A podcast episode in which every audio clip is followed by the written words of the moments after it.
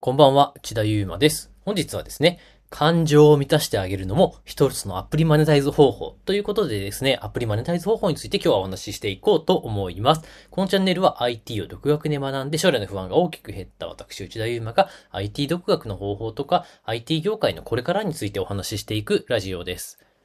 このですね、感情を満たしてあげるっていうのも、まあ実はですね、大きな機能なんだなっていうことを昨日気づいたので、ちょっとお話ししていきたいんですけど、実はですね、昨日、あの、藤巻亮太さんというですね、元レミオロメンの方のコンサートにあの行っておりました。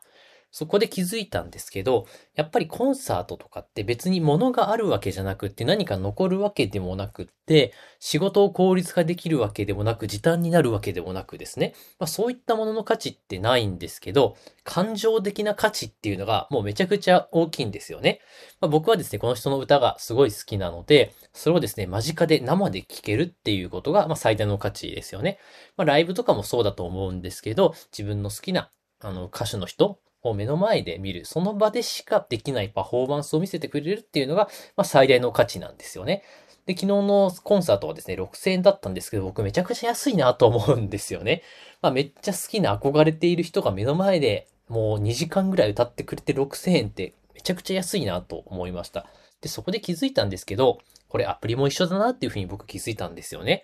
まあ、どうしてもですね、日本人の方って真面目な方が多いので、アプリでマネタイズっていうと、こう何かですね、時間を短縮してあげたりとか、効率化であるとか、便利であるとか、そういったものに目が行きがちなんですけど、実はそれ以外にも、まあ、嬉しい感情をユーザーに起こさせてあげることでマネタイズってできるんじゃないかなというふうに僕は考えました。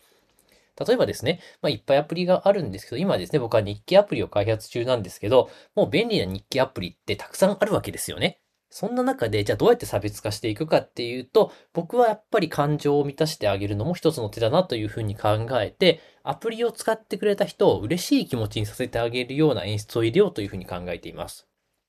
まあ、ベースとしてはですね、タップダイアリーっていう名前の通り、タップだけで日記が書けるっていう便利なアプリなんですけど、それプラスですね、日記を書いたら、例えば、まあ、今日ですね、何日継続しています、おめでとうございます、みたいなちょっと凝ったアニメーションを入れてあげたりとか、毎日継続していくことによって、ユーザーの方が嬉しい気持ちになるような工夫っていうのを入れてあげるようにしています。そうすることによって、やっぱりユーザーの方って嬉しいなと思うと、どんどん日記が続けられますし、日記を続けることによって、まあ、いろんな効果って生まれてくるわけですよね。その日記を続ける上で、モチベーションの維持とかには、その感情を満たしてあげるっていうことが、すごい大切なというふうに考えました。そのためちょっとアニメーションはですね、手がかかるんですけど、若干ですね、まあ、デザイナーの人にお願いしたりして、そのアプリを、アプリにですね、そういったアニメーションを組み込むということをしてあげて、まあ、ちょっとしたですね、他のさらに、励まし機能の追加とか、あとはですね、直接、まあ、運営者から何かメッセージが届くような、まあ、有料プランを作ったりしてですね、